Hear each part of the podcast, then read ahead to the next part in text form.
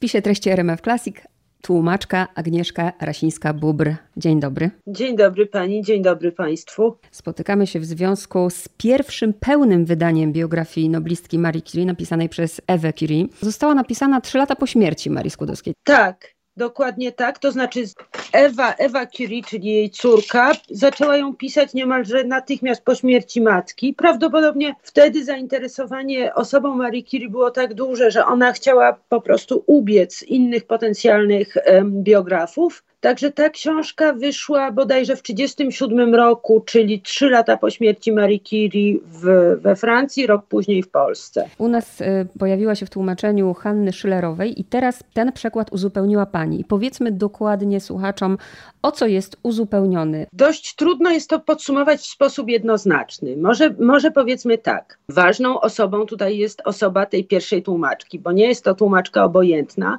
tylko jest to siostrzenica Marii Curie, czyli kuzynka w prostej linii autorki. Wiadomo, że w życiu Marii Curie duże znaczenie odgrywały dwie jej siostry, czyli Helena, matka tejże tłumaczki, oraz Bronisława, taka starsza siostra, z którą Maria była szczególnie związana. I teraz książkę napisaną przez Ewę tłumaczyła właśnie jej, jej kuzynka. Prawdopodobnie w treść tej książki ingerowały obie siostry. Czyli teraz ja, czytując po raz pierwszy ten e, oryginał z tym starym polskim tłumaczeniem, miałam czasami wrażenie, że na przykład były sceny zwłaszcza z dzieciństwa czy z młodości Marii, tego wszystkiego, co się działo jeszcze w Polsce, w których to scenach te siostry uczestniczyły. I to jest coś takiego, jakby one mówiły tej, tej tłumaczce, ale słuchaj, nie, nie tak było. To było trochę inaczej, więc weźmy, napiszmy to od nowa. Te buciki nie były jedwabne, tylko one przecież były z jagnięcej skóry. A najpierw było to, a potem było to.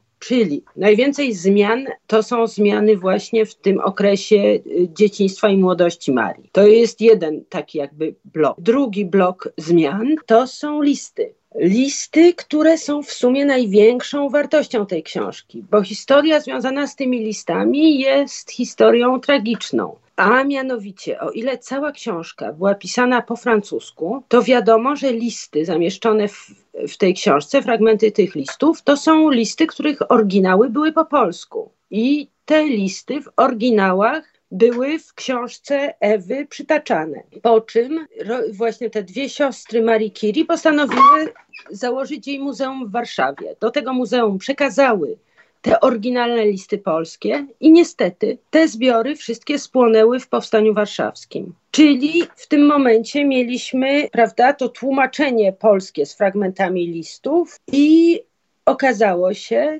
że Ewa, pisząc tą książkę, dostała odpisy tych listów od rodziny. Czyli część tych listów, tych polskich odpisów została, y, zachowała się w Muzeum Marii Curie w Paryżu nam muzeum wspólnym wysiłkiem udało się uzyskać te oryginały.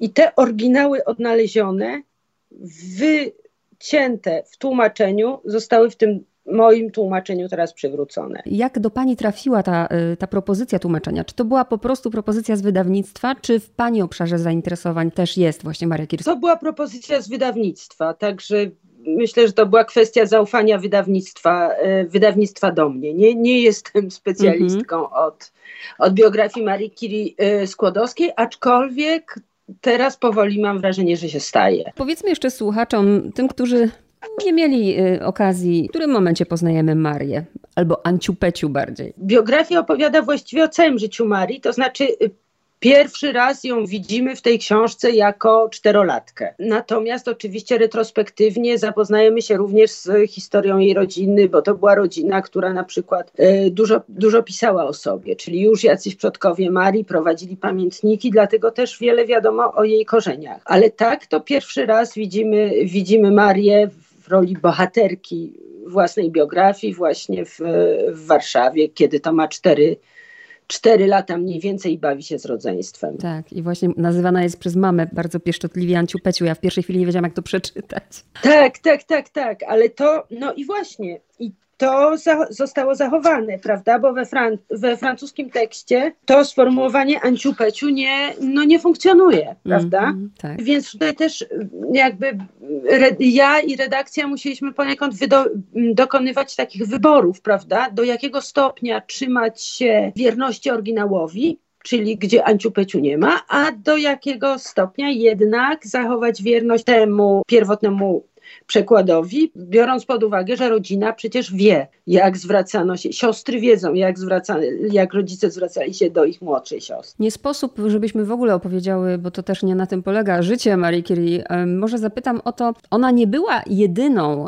nawet pamiętam jak w książce Ewy Jałochowskiej o nieznanych rodzeństwach, prawda, czytałam, bo ona nie była jedyną utalentowaną osobą w tej rodzinie. W ogóle urodzić się w takiej rodzinie miała dużo szczęścia, prawda? Tak, z całą pewnością. To znaczy, y, można też, można też na to patrzeć różnie, bo na przykład ona po znakomicie zdanej maturze przez ileś tam lat była, przez szereg lat była guwernantką na wsi, bo po prostu nie stać jej było na wyjazd na e, te wymarzone studia do Paryża. W książce jest taka właśnie taka refleksja, takie pytanie, dlaczego nikt z tej rodziny nie zorientował się, że rodzina powinna kosztem nawet wielkich wyrzeczeń e, jakoś zebrać pieniądze i ją do tej Francji wysłać. I stało się to właśnie dlatego, że wszyscy w tej rodzinie byli utalentowani, czyli Maria była utalentowana najbardziej, ale ze złotym medalem tą, y, tą szkołę skończyła, znaczy liceum skończył również jej starszy brat, jej starsza siostra, która przed nią pojechała na studia, e, na studia do Paryża, została ginekolożką. Potem razem z mężem otwarli bardzo piękne sanatorium e, w Zakopanem. Jej drugi brat z kolei był lekarzem praktykującym w Warszawie, a,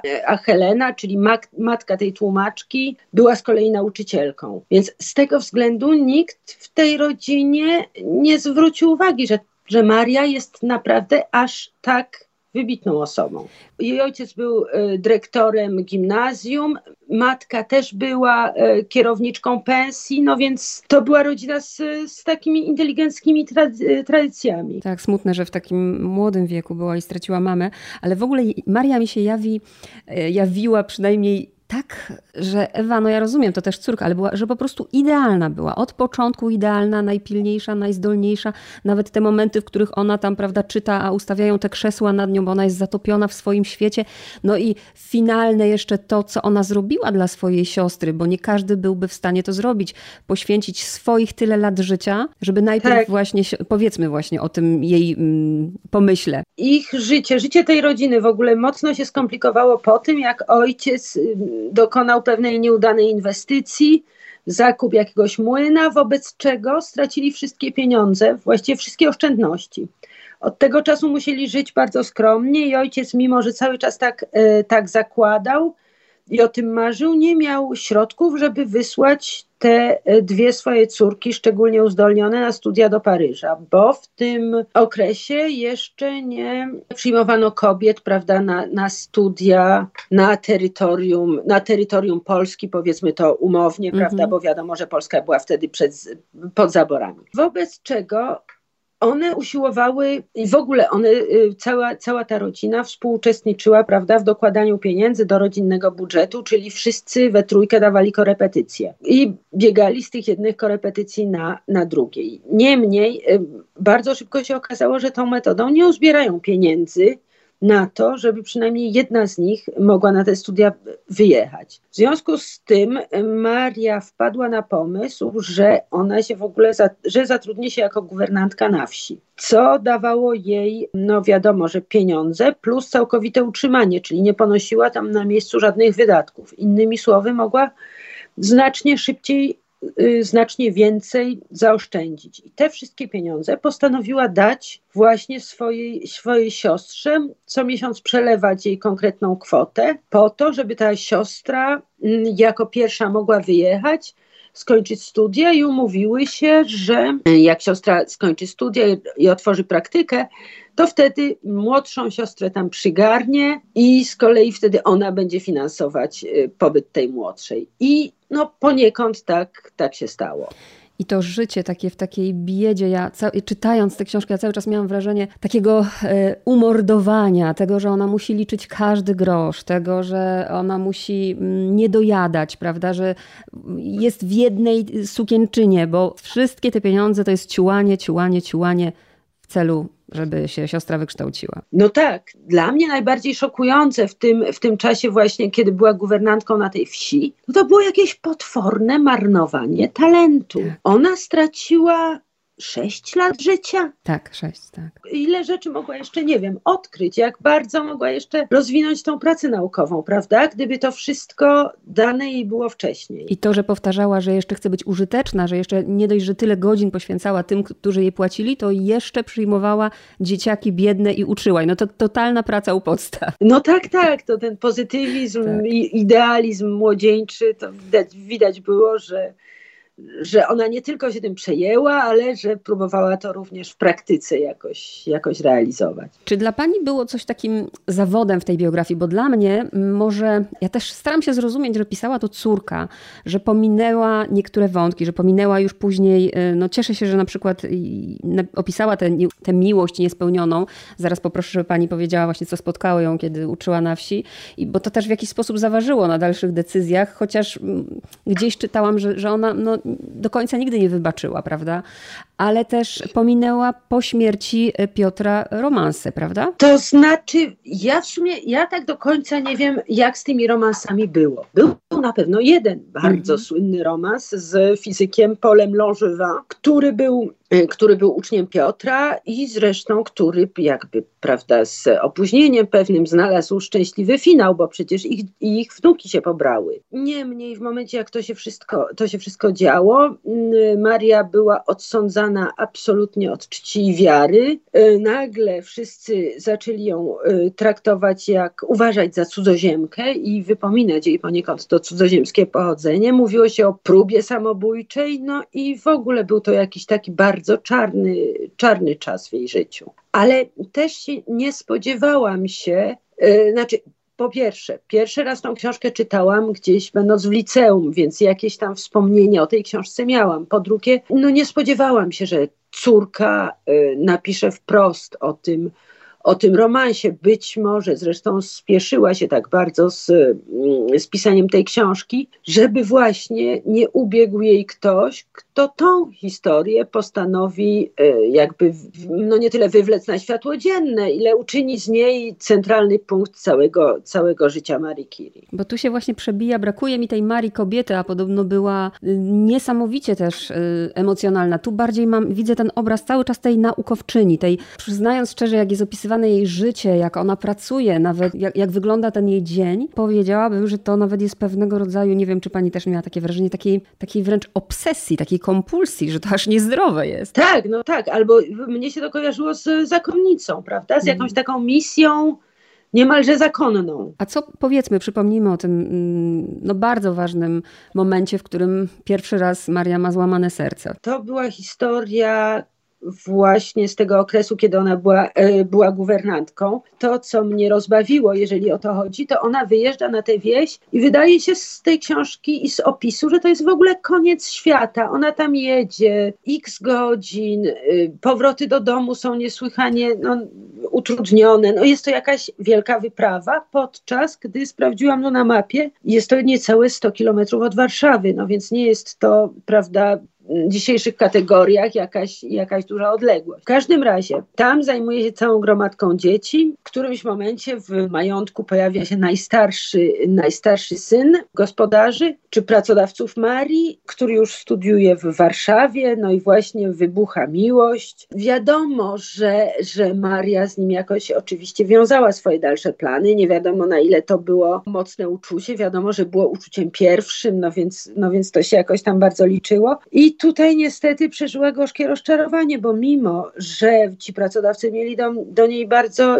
wydawało się, ciepły stosunek, lubili jej, dawali jej prezenty z okazji urodzin, zgadzali się na wizyty jej rodziny w tym majątku, tak synowi, który zapytał tak właściwie bez większych niepokojów, czy nie mieliby nic przeciwko temu, gdyby się pobrali z Marią, nagle usłyszał stanowcze stwierdzenie: nikt nie żeni się z guwernantką. Być może zresztą wzięło się to z, też stąd, że, e, że ta pani domu była byłą guwernantką. Mhm. Więc jakby nieprzychylnym okiem patrzyła na w sumie osobę, która idzie w jej ślady i marzyła na pewno o jakiejś znacznie, znacznie lepszej partii dla, e, dla swojego najstarszego syna, który zresztą też zrobił karierę naukową, oczywiście nie aż taką, ale był wybitnym matematykiem. Patrząc na dalsze jej życie i, i na to, co się, co się właśnie wydarzyło później, to bardzo dobrze, że tak się stało.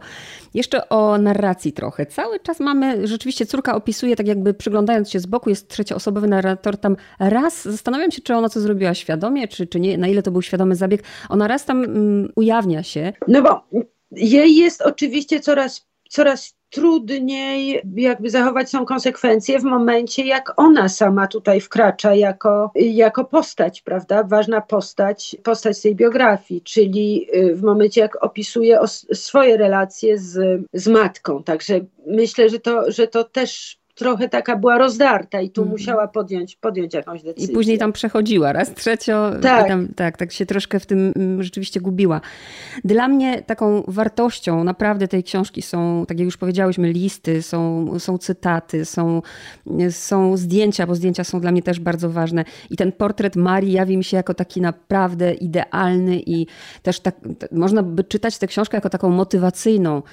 Jeśli ktoś, hmm. nie wiem, nie wie jak oszczędzać pieniądze, to od Marii się się może wiele nauczyć, albo jeśli jak dążyć do celu, taki upór. Zabrakło mi może właśnie tej takiej twarzy troszkę mniej idealnej, która na pewno była. A co dla pani, jako dla tłumaczki, stanowiło taki największy problem? Mm, to znaczy, no to jest jednak bardzo nietypowa sytuacja, bo pierwsze pytanie było w ogóle takie, co zrobić z tym przekładem, prawda? Bo to mhm. jest jednak w rozmaitych sytuacjach robi się y, nowy przekład, ale jednak ta książka nie, był, nie była książką ściśle y, to znaczy ona oczywiście ma swoje walory literackie, ale jest to jednak non-fiction. I, I doszłyśmy do wniosku, że jest to, znaczy z wydawczynią, no, że ten przekład jest po prostu bardzo ładny. Jest on y, tak ciut trąci, trąci myszką przez to, że, że, prawda, że jest z końca lat 30., ale no chodziło o to, żeby się wpisać w ten ogólny styl i po prostu go uzupełnić, ale tak, by te zmiany nie były, nie były szczególnie widoczne. Oczywiście inna historia była z listami, prawda, kiedy to rzeczywiście bardzo nam zależało, żeby odnaleźć no, maksymalną ilość, maksymalną ilość listów. I na koniec jeszcze zajrzę do pani gabinetu, jak pani pozwoli, mianowicie ile to pani zajęło czasu? E, to znaczy tutaj to w tym przypadku to można powiedzieć, że co, że gdzieś cztery miesiące, pół roku, czyli to nie, to nie była wielka, to znaczy ja tutaj jednak miałam bardzo dużo rzeczy, które były podane na tacy, prawda? To mhm. nie jest tak, jakbym książkę miała tłumaczyć od zera, to jest zupełnie wtedy inna historia, kiedy to ja rzeczywiście muszę, muszę szukać różnych, różnych rzeczy. Tutaj to, co może zajęło mi najwięcej czasu, Właśnie nawet sięgnę po tą książkę, żeby, ojoj, przepraszam, żeby to zobaczyć, to jest indeks na końcu wszystkich, który się nazywa Nagrody, Medale i Tytuły Honorowe przyznane Marii Kiwi Skłodowskiej, co jest po prostu może, może dla niektórych, y, dla niektórych będzie to taką niezbyt ciekawą wyliczanką, niemniej nam się to wydało, nam się to wydało ważne, bo dawało to obraz tego, jak bardzo Maria była osobą cenioną za cenioną za życia, jaką cieszyła się estymą na, na całym świecie. No i tutaj oczywiście to tam, tam y, było bardzo dużo dłubania i y, technicznego po to, żeby znaleźć albo polskie odpowiedniki pewnych medali, wyróżnień czy instytucji, albo w momencie, gdy polskich odpowiedników nie było, ich nazwy w języku oryginalnym. I mhm. tak, i to rzeczywiście była jakaś taka najbardziej żmudna, żmudna część, część tej pracy. I też myślałam o tym, że w 2017 roku przecież tak hucznie obchodzone były 150 urodziny, więc e, tak się zastanawiam. Ta książka, no wszystko przez to, że nie było wcześniej tych materiałów, dlatego ona ukazuje się dopiero kilka lat później, tak? Wydaje mi się, że wydaje mi się, że to jest po prostu tak, że się musi tutaj jakby spotkać, czy tam wystąpić ileś czynników, prawda? Przede wszystkim ktoś musi wpaść na pomysł, żeby, żeby wydać, żeby daną książkę wydać, musi uzyskać zgodę, zgodę wydawnictwa, całą, całą masę innych zgód, mhm. mm, choćby tutaj y, prawda, porozumieć się, z, porozumieć się z rodziną, czyli, czyli żeby taka książka y, mogła wyjść w 2017 roku, w 2015 roku ktoś musiałby mhm. wpaść na taki pomysł. Dziękuję pięknie, dobrego popołudnia. Dziękuję również.